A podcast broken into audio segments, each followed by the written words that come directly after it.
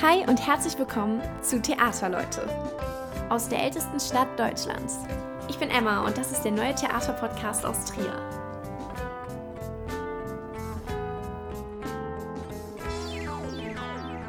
Hi zusammen und schön, dass ihr wieder mit dabei seid zu einer neuen Folge Theaterleute. Ich hoffe, euch geht es allen gut.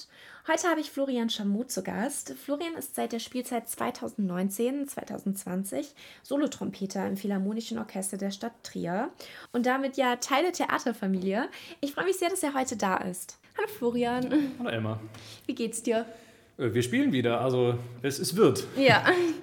Florian, du hast in Köln, Düsseldorf und Saarbrücken Orchestermusik studiert mit dem Hauptfach Trompete.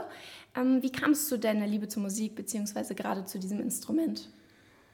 Ui, das ist immer direkt die Hammerfrage zuerst. Also es gab natürlich äh, elterlichen Anstoß. Meine Eltern machen auch Musik. Äh, das war aber immer liberal. Also wir sollten alle mal ein Instrument lernen, mhm. aber das wurde nie äh, erzwungen, dass wir da besonders viel jetzt üben oder das unbedingt beruflich machen müssen. Und äh, mit wir meine ich meine drei Brüder noch, äh, die da auch einmal ihre Versuche gemacht haben.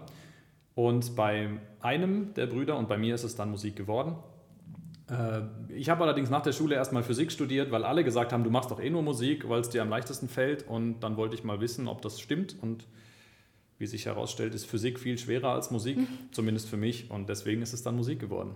Dann war es quasi so ein bisschen Hobby zum Beruf gemacht eigentlich. Ja, also ich wollte irgendwie schon immer Trompete spielen. Das weiß ich aus Erzählungen. Das ist wohl schon, geht schon lang zurück. Und mhm dann habe ich festgestellt, tatsächlich diese Mathematik-Sachen durchrechnen, stundenlang am Tag im Vergleich zu mehrere Stunden üben, Instrument üben am Tag, ähm, da war die Wahl relativ klar dann, mhm. dass das mhm. Musikinstrument viel schöner ist. Ja. Und ähm, dein Studium ging wie viele Jahre? Äh, wenn man das Jungstudium mit einrechnet, habe ich zehn Jahre insgesamt studiert. Oh, das ist ja recht lange.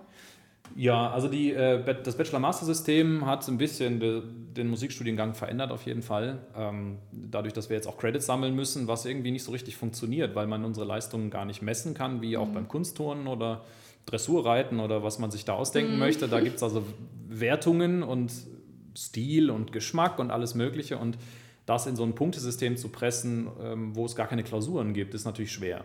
Ja. Und deswegen haben die äh, Musikstudiengänge relativ viel Zeit bekommen. Also man kann auch vier Jahre Bachelor und bis zu drei Jahre Master studieren, wenn man möchte, je nach Hochschule. Und dann kommt es schnell zusammen, wenn man also das voll ausreizt. Und hast du dann äh, neben dem Studium schon viel so Trompete in der freien Szene gespielt oder nebenbei schon irgendwie teilweise in Orchestern mitgewirkt? Ähm, dadurch, dass ich relativ spät ernsthaft angefangen habe, das zu betreiben, hat es relativ lang gedauert, bis ich in den Orchestern Fuß gefasst habe. Das ist zumindest jetzt rückblickend mein Empfinden. Äh, ich habe viel unterrichtet während des Studiums, um mich irgendwie über Wasser zu halten und den Eltern nicht auf der Tasche zu liegen, äh, weil das ja wie gesagt eine lange Zeit war. Ähm, und die ersten Erfahrungen kamen eigentlich erst in meinem letzten Studiengang in Master in Saarbrücken. Mhm. So, da durfte ich dann auch mal aushelfen in umliegenden Orchestern ähm, so dass man sagen kann, dass das freie Szene auch war. Ja.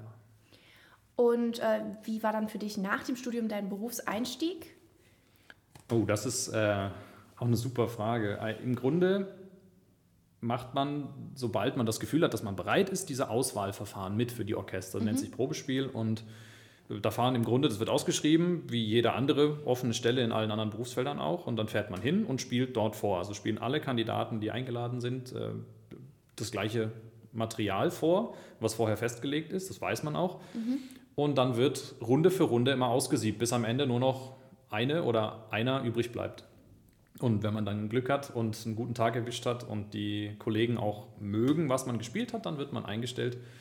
Und äh, ja, das ist im Grunde der, der normale Weg. Das habe ich früh angefangen und das hat sehr lange gar keine Früchte getragen. Also da bin ich oft äh, mit viel Anlauf vor die Wand gelaufen und das erste Mal, dass es für eine feste Stelle, also unbefristete Stelle, die dann auch bis zur Rente gehen könnte, äh, das erste Mal hat es erst hier geklappt in Trier.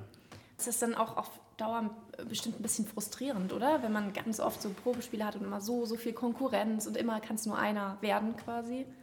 Ja, auf jeden Fall. Also da gibt es mittlerweile in den Studiengängen sehr, sehr gute Angebote ähm, zum Thema Mentaltraining, mhm. psychologische Coachings und so weiter, um genau dem entgegenzuwirken. Das ist, wenn man jetzt die ältere Generation äh, ähm, die jetzt vielleicht seit 20 oder 30 Jahren schon im Orchester sind, äh, betrachtet, da ist das noch gar nicht so gewesen. Und natürlich haben die denselben Frust gehabt, die haben dieselbe, mhm.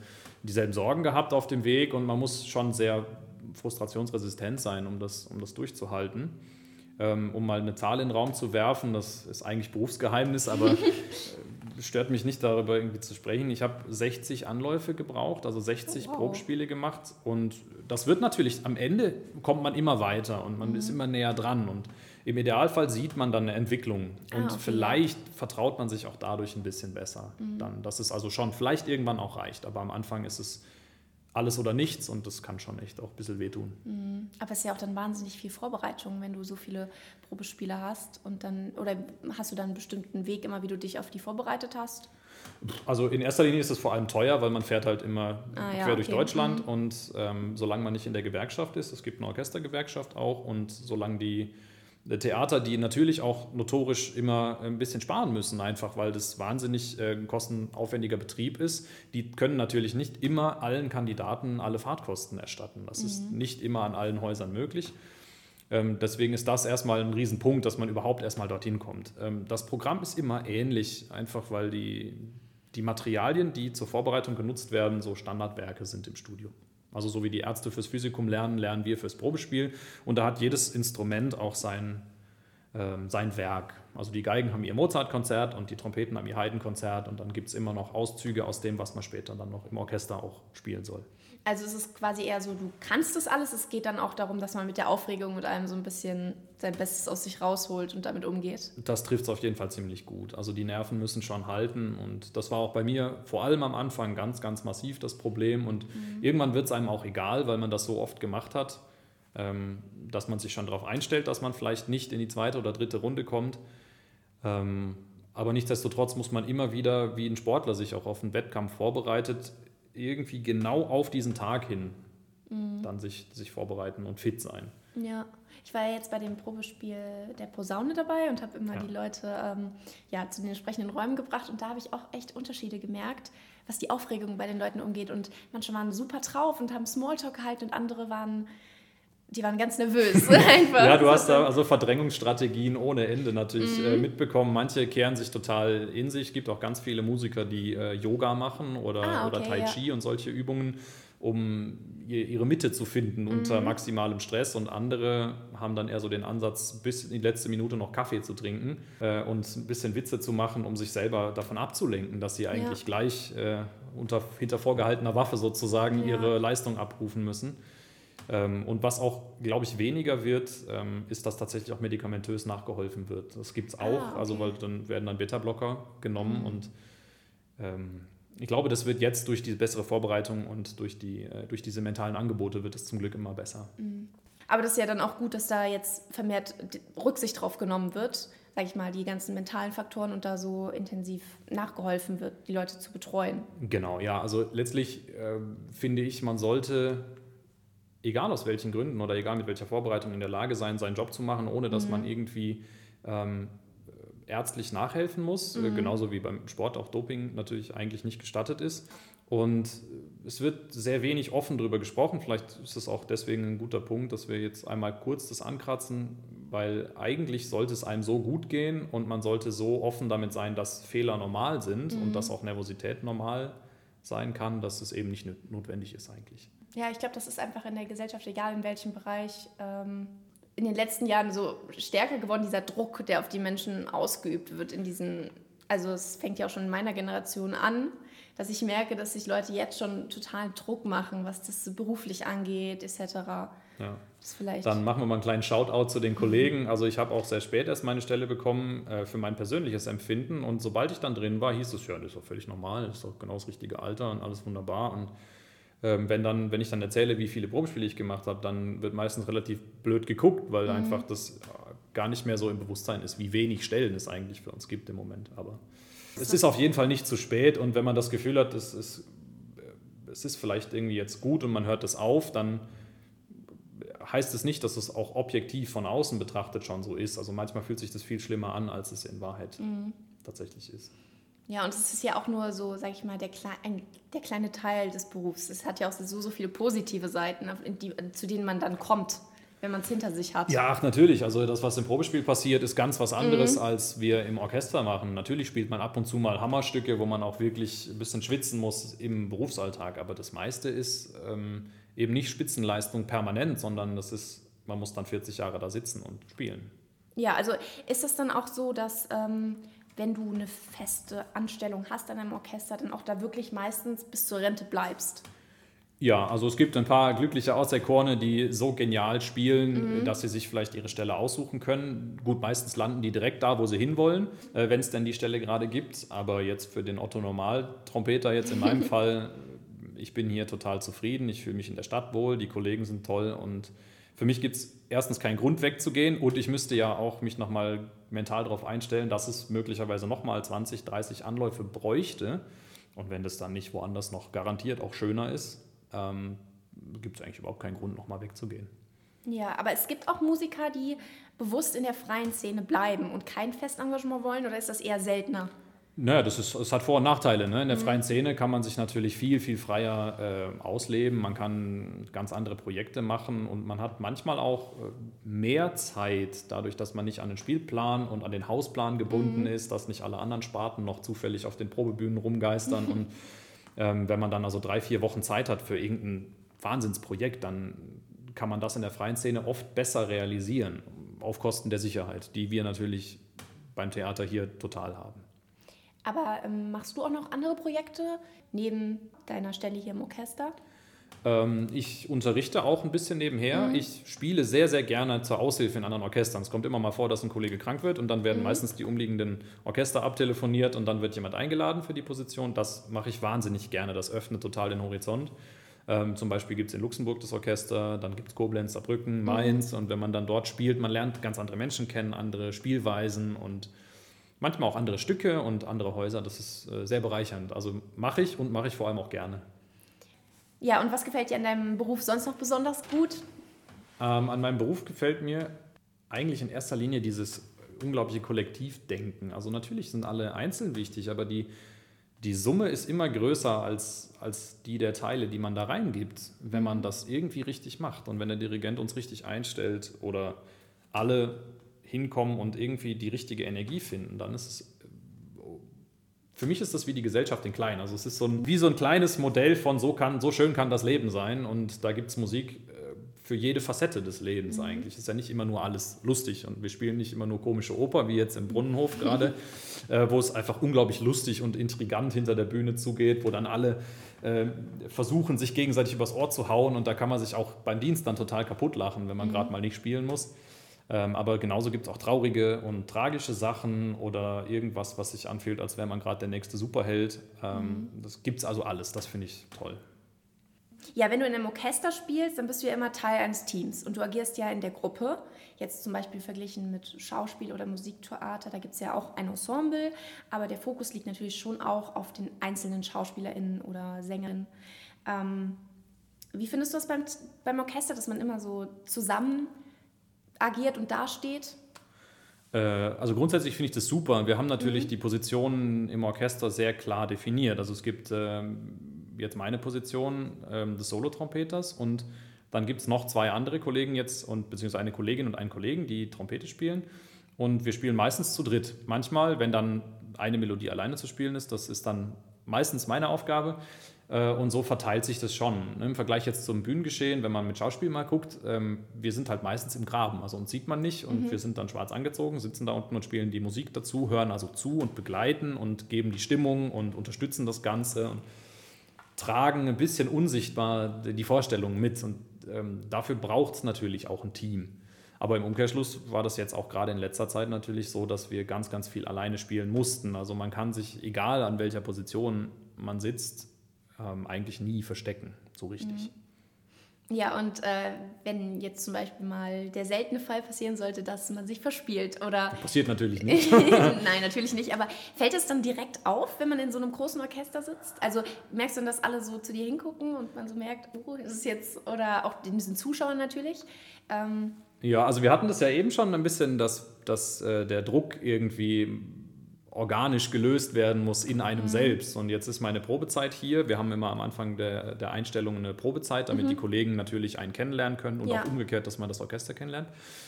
Ähm, und in dieser Probezeit war ich noch kritischer, als ich das mit mir selber eh schon bin. Also ich finde Vorbereitung wichtig, dass man also von, von Beginn an ähm, seine Stimme kann und die Stücke kennt und einfach keine bösen Überraschungen hat. Mhm. Und wenn man grundsätzlich immer vorbereitet ist und dann mal total einen in den Graben setzt, dann kann ich jetzt nur von den Kollegen hier sprechen, das wird immer relativ wohlwollend abgelächelt und dann ist aber auch spätestens nach dem Dienst wird da gar nicht mehr drüber gesprochen. Das gehört irgendwie auch zum professionellen Ton natürlich dazu, ja. aber das ist schon generell sehr wohlwollend. Das kann jetzt bei Spitzenorchestern, die wirklich immer im Radio live spielen, auch mal anders sein. Mhm. Ähm, aber ich finde, man sollte da, gerade wenn man probt, dafür probt man auch mal voll reinhauen, auch wenn es daneben geht und da ein bisschen zu stehen. Ja, nee, voll. Ich, äh, ich habe mich nur gefragt, zum Beispiel, wenn ein Schauspieler auf der Bühne steht und seinen Text vergisst, in, sage ich mal, vielen Fällen fällt es ja dem Zuschauer doch auf. Aber ich finde, wenn, wenn ich jetzt mir Musik oder ein Konzert angehört habe oder auch eine Oper, da ist mir jetzt noch nie bewusst irgendwie aufgefallen, oh, da hat jetzt, keine Ahnung, das Cello einen falschen Ton gespielt oder so. Ja, also ich meine, das kommt natürlich schon mal vor, dass man einfach, mhm. wenn man gerade als Trompeter zum Beispiel, man verzählt sich und man mhm. spielt mal zwei Takte zu früh, ist es gerade noch leise und man hämmert alleine rein, das äh, erschreckt dann doch äh, die Leute in Reihen drei bis elf. Mhm. Aber äh, die meisten Kleinigkeiten merkt man gar nicht so. Ähm, ja, wie ist es denn mit dem Arbeitsalltag im Orchester? Also ähm, wann bekommt ihr so die Noten, wenn ihr wisst, okay, wir spielen jetzt die Oper am dem und dem Tag? Bekommt ihr das dann schon früh und übt auch schon sehr früh alle zusammen? Oder wie läuft so das ab bei euch? Das muss man auf jeden Fall zweigeteilt beantworten. Also im Normalfall haben wir ähm, die Orchesterwarte, die sich also um Noten und Aufbau und alles kümmern und die haben auch die, die Noten dann vorher. Mhm. Äh, Im Regelfall äh, Wochen vorher, dass man das dann abholen kann. Ähm, in Zeiten von digitalen Noten-Downloads kann man sich die meistens sogar schon privat nach Hause schicken lassen, dass man die dann einfach schon hat. Ähm, es kann aber auch schon mal sein, wenn kurzfristig ein Programm geändert wird oder jetzt wie in Corona-Zeiten einfach Lieferengpässe sind, weil auch mhm. die Verlage schwere Zeiten haben, dass man dann zwei, drei Tage vor der ersten Probe oder manchmal auch erst in der Probe seine Noten kriegt. Ist selten, aber kann, kann vorkommen. Mhm. Und ähm, probt ihr dann direkt mit dem Orchester schon? Oder? Ja, ja. Okay. Das bleibt immer komplett zusammen. Also da machen wir eigentlich nie, nie Satzproben. Manchmal, wenn wir jetzt ähm, nur mit Blechbläsern was spielen, bei dem Picknickkonzert, mhm. was jetzt ansteht, da werden wir natürlich mal nur mit den mhm. Trompeten und Posaunen mal was proben, aber sonst ist immer direkt alle und sofort loslegen. Und im Idealfall spielt man einmal durch und dann guckt man, was muss man überhaupt noch machen. Und ah, manchmal okay. wird da gar nicht mehr viel gearbeitet. Das heißt, es kann sein, dass ihr manchmal auch erst eine Woche vorher, sage ich mal, anfängt. Äh, für Konzerte immer nur eine Woche. Ah, okay. Und, und wenn wir mhm. Oper spielen, meistens zwei Wochen, weil dann die Sänger irgendwann noch Ah, wow, kommen. okay. Das ist ja. ja wirklich viel, viel kürzer als, sage ich mal, jetzt Schauspiel, Musiktheater, die proben ja wirklich schon intensiv Wochen am Stück. Okay, da geht es natürlich auch um eine Inszenierung und dass dann natürlich noch viel, sag ich mal, künstlerisch gemacht werden muss. Aber trotzdem, ein bis zwei Wochen ist ja schon nicht so lange, ne? Ja, klar. Aber ich meine, letztlich werden wir ja als Musiker auch ähm, dafür bezahlt, dass wir uns vorbereiten zu mhm. Hause. Also da ist ein kleiner Teil von, von dem, was wir machen, ist da irgendwie mit eingerechnet, dass man eben vorbereitet zur ersten Probe kommt und dadurch, dass in unseren Noten theoretisch alles Wissenswerte drinsteht, ähm, kann man mit einem, einem, Blick ins Notenheft vorher schon mal sehen, was einen erwartet und dann geht das natürlich auch. Ja, und wie viele Stunden spielst du so am Tag oder übst du dann so für die, ähm, für die Konzerte oder Opern? Naja, also man kann mal sagen, wir haben äh, im Regelfall zwei, zwei Proben am Tag, morgens mhm. und abends, und das sind im Regelfall also zweieinhalb Stunden pro Probeneinheit. Das kann auch später in den Endprobenwochen, wenn Musiktheater ist, auch mal mehr werden. Mhm. Also rechnen wir mal zwei Proben und ein bisschen selber noch mich fit halten oder was vorbereiten für die nächste Woche. Also zwischen fünf, sechs Stunden am Tag kann das schon werden. Ja, wow. Ähm, und spielst du auch manchmal dann noch privat ähm, Trompete, so Stücke, die du persönlich einfach. du meinst doch zum Spaß? Also ich persönlich, ich spiele Gitarre und ich mache das, für mich ist das natürlich ein Hobby, ne?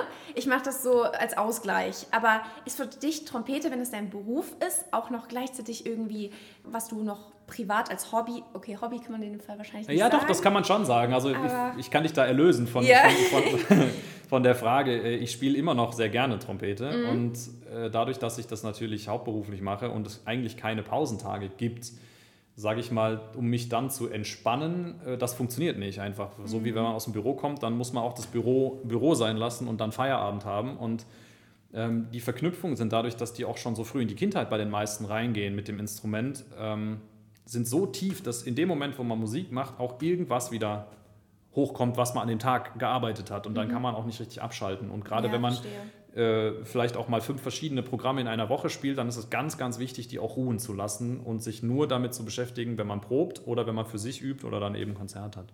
Also ich spiele sehr gerne zum Beispiel mal in einer Blaskapelle ähm, äh, privat, mhm. aber also zum Spaß sozusagen, wo es einfach nicht um den Lebensunterhalt geht oder um einen kulturellen Bildungsauftrag, aber ähm, jetzt einfach nur so ist fast gar keine Zeit für. Ne? Ja. Ähm, und manchmal spielt ihr ja auch äh, in kleineren Gruppen im Blechbläser-Sextett, also Kammermusik. Mhm. Ähm, wo ist da so der Unterschied zu dem im großen Orchester zu spielen und dann mit so einer kleinen Gruppe? Ähm, ja, also das ist im Grunde für Blechbläser gar nicht so unterschiedlich. Also mhm. meistens, wenn wir jetzt mal von einem Programm ausgehen, zwei Trompeten, zwei Posaunen, zwei Hörner, übliche Besetzung bei uns, dann sind das ja so sechs Blechbläser. Und dann spielen wir ganz ähnlich eigentlich wie in so einer Kammermusikbesetzung. Der Unterschied ist nur, dass wir natürlich keine Pausen haben.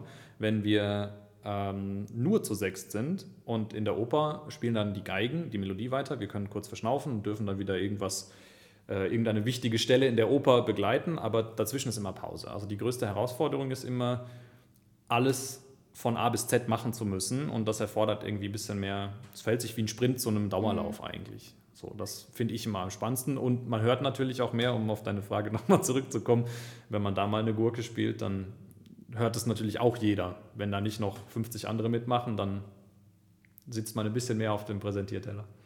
Äh, spielst du denn gerne ähm, so Konzerte, äh, wo der Fokus dann allein auf dem Orchester liegt? Oder findest du die Kombination mit Musiktheater ähm, oder macht die dir vielleicht mehr Spaß? Ich habe bis ich 26 war, glaube ich, noch nie im Opernorchester gespielt. Also ich kannte hm. Musiktheater von innen gar nicht. Und in die Oper gehen äh, macht man, glaube ich, auch als junger Mensch jetzt nicht mehr so aus denselben Gründen, wie man das vielleicht früher noch gemacht hat, irgendwie als soziales Event, obwohl es zum Teil das auch immer noch ist. Ähm, und da kannte ich nur Orchester, also an sich als Sinfonieorchester. Und ich dachte hundertprozentig, ich lande auch im Sinfonieorchester. Und dann gab meine erste Stelle dann in Bremerhaven, wo ich mal spielen durfte. Da habe ich das kennengelernt und ich glaube, ich könnte es mir gar nicht mehr wegdenken. Und mhm. die Balance macht es, denke ich. Also die Mischung ist super. Bist du auch privat ein Theaterfan? Geworden, ja. ja. Spät, aber definitiv. Also wenn, das hat, glaube ich, würde ich nicht missen wollen, unten im Graben zu sitzen und dann eine Arie zuzuhören. Und wenn ich da nicht spielen muss, ist das wirklich wie mhm. die Möglichkeit zu haben, jeden Abend in die Oper zu gehen. Das ist ganz toll für mich. Ja, du hattest gerade schon Bremerhaven angesprochen und du warst auch eine Spielzeit in Saarbrücken. Ja. Ähm, merkt man da von Orchester zu Orchester unterschiedliche ähm, Arbeitsansätze? Also ist es vielleicht, wie man probt oder wie man da rangeht, unterschiedlich oder kann man sagen, das ist überall sehr ähnlich? Hm, das, der größte Unterschied ist eigentlich äh, der Dirigent. Mhm. Also der hat natürlich federführend dann die Probe in der Hand, aber vom Prinzip ist immer gleich. Es gibt vorher Noten, alle üben mehr oder minder ihre Sachen und bereiten sich vor. Die Kollegen mit mehr Erfahrung äh, können das vielleicht ein bisschen mehr aus dem FF, die neuen Kollegen erfahrungsgemäß äh, etwas nervöser und bereiten sich mehr vor. Aber ab der ersten Probe wird eigentlich überall sehr ähnlich gearbeitet. Ähm, und was gefällt dir hier im Orchester in Trier besonders gut? Ich fühle mich sehr wohl. Es ist sehr familiär, es ist sehr anständig einfach. Also es gehen alle vernünftig miteinander um und das habe ich zwar noch nicht groß anders erlebt, aber ich glaube, das ist trotzdem nicht selbstverständlich. Mhm. Und so dieses Gefühl, ich bin hier gut aufgehoben und wir geben alle ein bisschen aufeinander Acht, das äh, ist, glaube ich, ganz entscheidend. Ähm, und alles andere passt einfach auch. Ne? Es ist musikalisch interessant. Unser Chef setzt ganz, ganz tolle Stücke, wenn er denn darf, auf den Plan und mhm das hätte ich vorher nie gedacht, dass ich dann solche Sachen spielen könnte, wie ich jetzt hätte spielen sollen letztes Jahr. Äh, ja, du sagst gerade, wenn er denn darf, wer entscheidet denn letztendlich, was gespielt wird? Naja, also da gibt es natürlich immer einen Dialog. Also ich glaube, da ist, das ist einer der weiteren Vorteile hier, dass sich da niemand so monopolistisch äh, versucht, mhm. alles unter den Nagel zu reißen. Aber natürlich unser Chefdirigent äh, macht im Grunde die symphonischen Programme und unser Intendant, der macht dann die, das Musiktheater äh, mit allen Beteiligten. Und äh, das wird dann natürlich auch ein bisschen aufeinander abgestimmt. Jetzt hat man Beethoven ja letztes Jahr und dann bietet sich natürlich an, auch was davon zu machen, zum mhm. Beispiel. So, und ansonsten wird auch, glaube ich, geguckt, was, was haben wir für Sänger, was kommen für Stücke und dann wird das Orchester ein bisschen auch wie ein Werkzeug eingesetzt, ähm, und weniger jetzt, okay, was, wen haben wir, also ein bisschen in Richtung, wen haben wir jetzt da im Ensemble und was können wir machen und das Orchester spielt das dann. Also ähm, es geht weniger um Orchestermarketing, dass wir jetzt die Eigenmarke sind und groß auf Tour gehen, sondern wir spielen einfach alles, ist für jeden was dabei und mhm. ja, das wird dann oben halt geteilt entschieden. Und dürft ihr als Mitglieder des Orchesters auch Vorschläge machen? Mussten wir im letzten Jahr, aber normalerweise ist das nicht so unser Aufgabenfeld. Also da gibt es sehr viel, äh, sehr viel zu spielen, sehr viel zu arbeiten, vorzubereiten. Und ich glaube, wenn jeder von uns 50 äh, Musikern da jetzt einen Vorschlag machen würde, würden, glaube ich, auch politisch äh, schwierige Situationen entstehen, äh, wessen Vorschläge gehen durch und wessen nicht.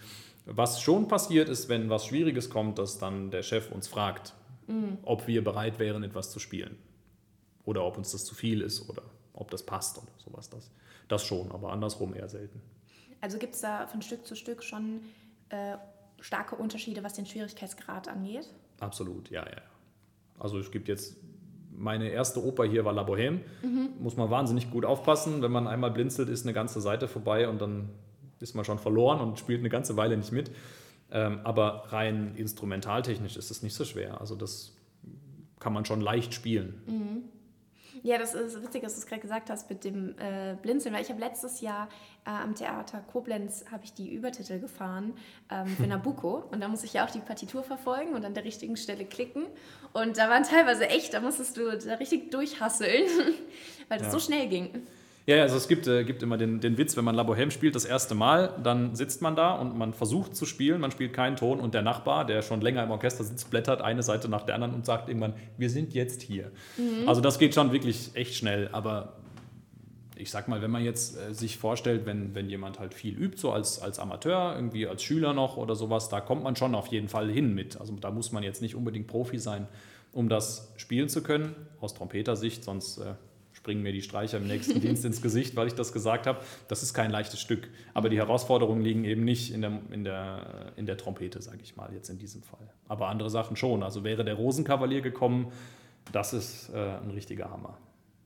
Ähm, also würdest du unsere ZuhörerInnen, die vielleicht auch überlegen in die Richtung, also die vielleicht in einem Orchester spielen und auch sich das vorstellen könnten, zum Beruf zu machen, motivieren und sagen, das ist, wenn man viel übt, ähm, möglich auf jeden Fall? Oder muss man da schon mit ganz, ganz klein angefangen haben und es muss so die Bestimmung sein? Nein, also das würde ich nicht sagen. Es gibt ganz, ganz tolle Bücher auch zu dem Thema Bestimmung und Talent. Äh, mhm. Ich halte das für ein Gerücht, weil ohne harte Arbeit geht es nicht. Also äh, ich möchte alle ermutigen, das zumindest mal zu probieren und äh, Musik zu machen und sich damit zu beschäftigen, ist, also öffnet Welten, finde ich. Und wenn man bereit ist, da viel zu investieren, geht es auch. Und ich glaube sogar, ich hoffe, dass Corona das jetzt nicht kaputt gemacht hat. Ähm, es gab kurz vor Corona sogar einen Aufwärtstrend, dass wieder mehr Orchestermusiker ah, okay. eingestellt wurden.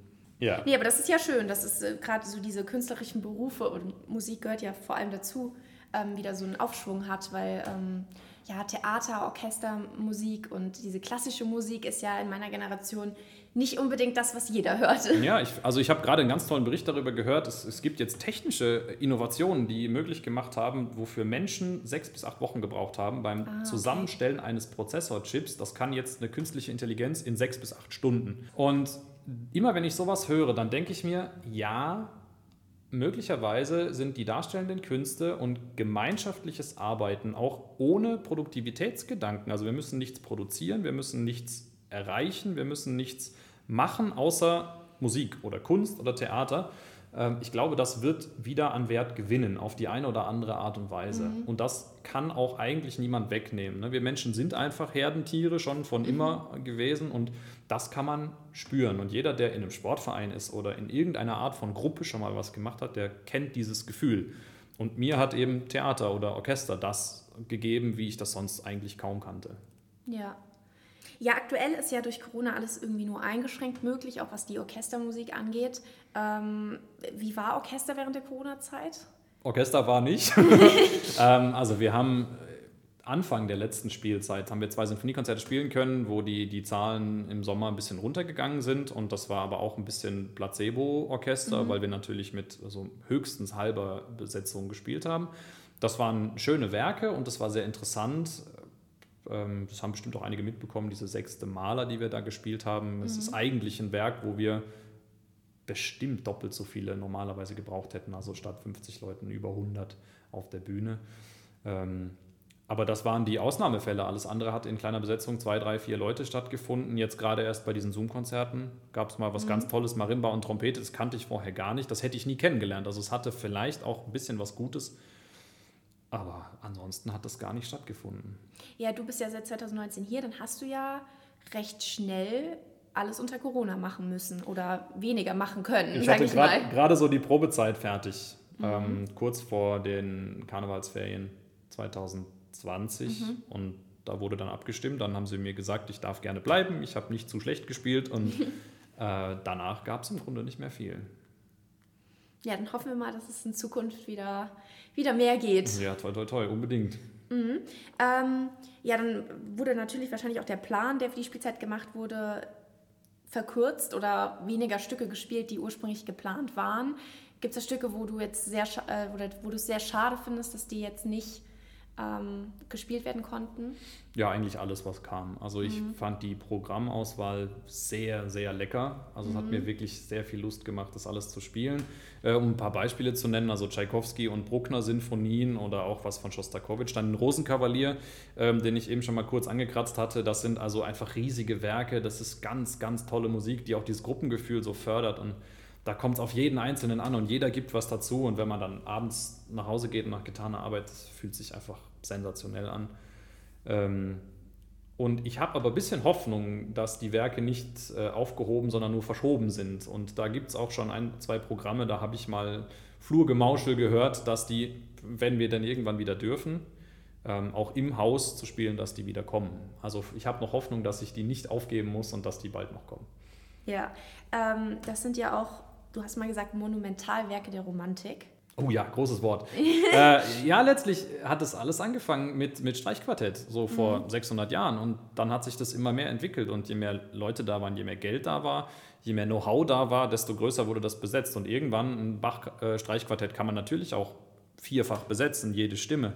Aber irgendwann wird es nicht mehr Musik. Und die Komponisten haben immer neue Wege gesucht. Und das wurde immer größer bis, naja, sagen wir 1930 40 rum vielleicht. Mhm. Da wurden die Orchester immer größer. Also die Stadtkapellen oder die Hofkapellen wurden immer größer. Und dann hat man irgendwann mit 120 Leuten eben so riesige Werke gespielt, die einfach unglaublich klanggewaltig sind. Und irgendwann geht es da einfach nicht mehr weiter. Und das heißt, dieser Höhepunkt des Orchesters, der liegt eigentlich so vor 100 Jahren ungefähr. Und davon wäre ein bisschen was gekommen. Also wenn man die Pyramiden von Gizeh oder den Mount Everest so von der Majestätik und von allem sich mal vorstellt, das ist so ungefähr das, was diese Orchesterwerke für mich irgendwie sind in musikalischer Form. Und ähm, die werden wahrscheinlich dann auch immer weiter gespielt. Oder hat, hattest du jetzt vielleicht persönlich auch während Corona so ein bisschen ja, gedacht, dass die auch verloren gehen könnten? Äh, ernsthaft Angst hatte ich nie, weil das auf CD einfach nicht funktioniert. Ich habe es immer wieder probiert, mir da meine Ersatzdrogemusik äh, aus der Büchse zu holen zu Hause. Das mhm. hat in den seltensten Fällen funktioniert.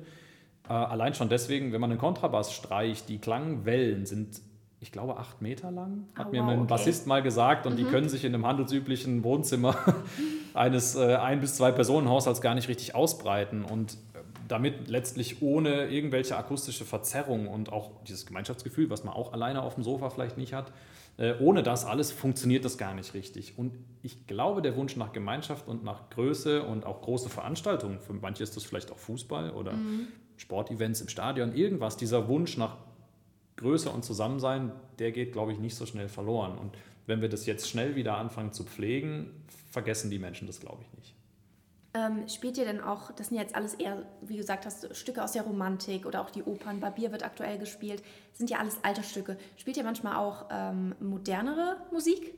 Äh, wir haben eine Auftragskomposition gehabt in, äh, in meiner ersten Spielzeit. Da kam äh, Hauke Bärheide, der hat mhm. also sehr, sehr erfolgreich Kompositionswettbewerbe gewonnen und ich glaube, der war jetzt zuletzt an der Oper Frankfurt als berufener Komponist, auch um was zu schreiben.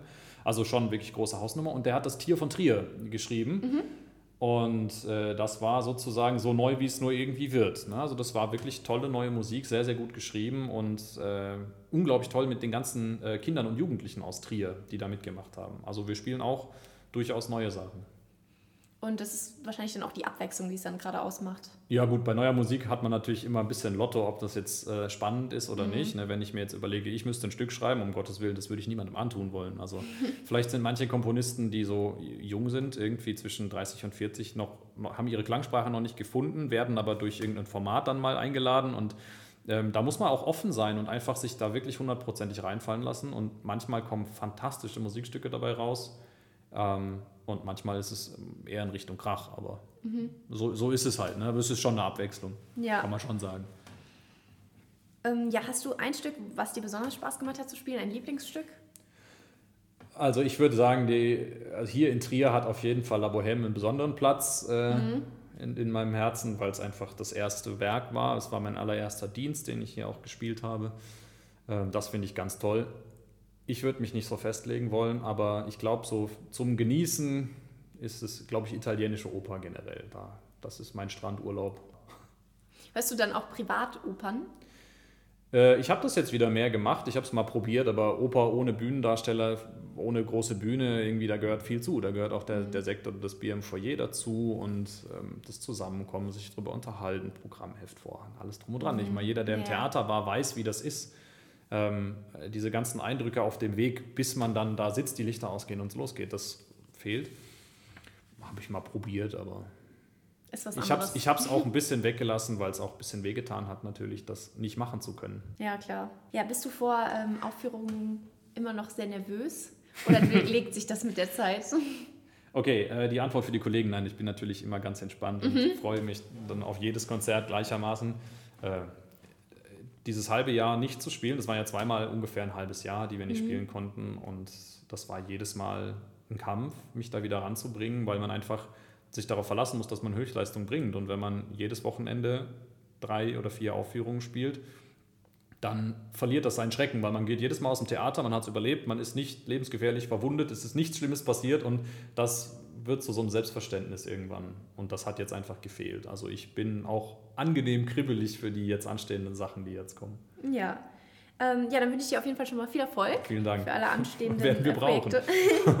ähm, ja, vielen Dank für diesen spannenden Einblick in den Alltag eines Orchestermusikers. Sehr gerne. Ähm, hat mich sehr gefreut.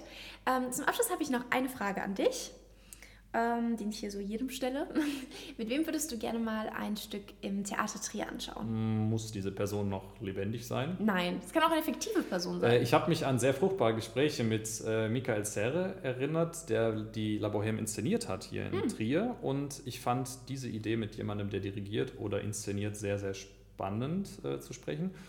Und ich glaube, ich würde gern mal mit Gustav Mahler mir was anschauen. Ein Konzert okay. oder eine Oper, der ja Komponist und Dirigent war und einer der größten Genies der Klangsprache, die es in meinen Augen überhaupt gibt. Und mit dem würde ich mich gern mal darüber unterhalten, was mhm. wir eigentlich hier in Trier so machen und vielleicht auch noch ein bisschen abdriften im Laufe des Abends. Und dann auch eine spezielle Oper schauen. La Bohème hast du jetzt gesagt. Oder wir hatten die sechste Maler auf dem Programm. Äh, mhm. Da musste ich dann als einziger Trompeter in diesem Fall, weil das eine kleine Fassung war, spielen. Äh, die hätte ich mir auch angeschaut mit ihm, mhm. was er dazu sagt, wenn man sein Riesenstück mal auf die Hälfte eindampft. Ja. Ja, vielen Dank, Florian. Schön, dass du heute da warst. Gerne, es war eine Freude. Ja, für mich auch. Ich wünsche dir noch einen schönen Tag. Danke gleichfalls. Ich gehe jetzt gleich zum Dienst und freue mich, dann endlich wieder Orchester zu spielen. Das wird dann, die erste richtige Orchesterprobe. Oh, wow, dann eine gute Probe auf jeden Fall euch. Ja, und euch allen natürlich auch noch einen wunderschönen Tag, Abend, Morgen oder wann auch immer ihr diese Folge gerade hört. Und ja, mit dieser Folge verabschiede ich mich nun in die Sommerpause. Mein FSJ ist jetzt leider vorbei, aber ich werde zu Beginn der neuen Spielzeit bei einer weiteren Produktion die Regieassistenz übernehmen. Das heißt, ihr könnt euch auch nach der Sommerpause noch auf neue Podcast-Folgen freuen. Ja, wenn euch der Podcast generell gefällt, dann teilt ihn doch gerne mit Freunden, Bekannten oder über Social Media. Ich freue mich auf jeden Fall über jede Hörerin und jeden Hörer. Ich wünsche euch einen wunderschönen Sommer und ja, bis dann.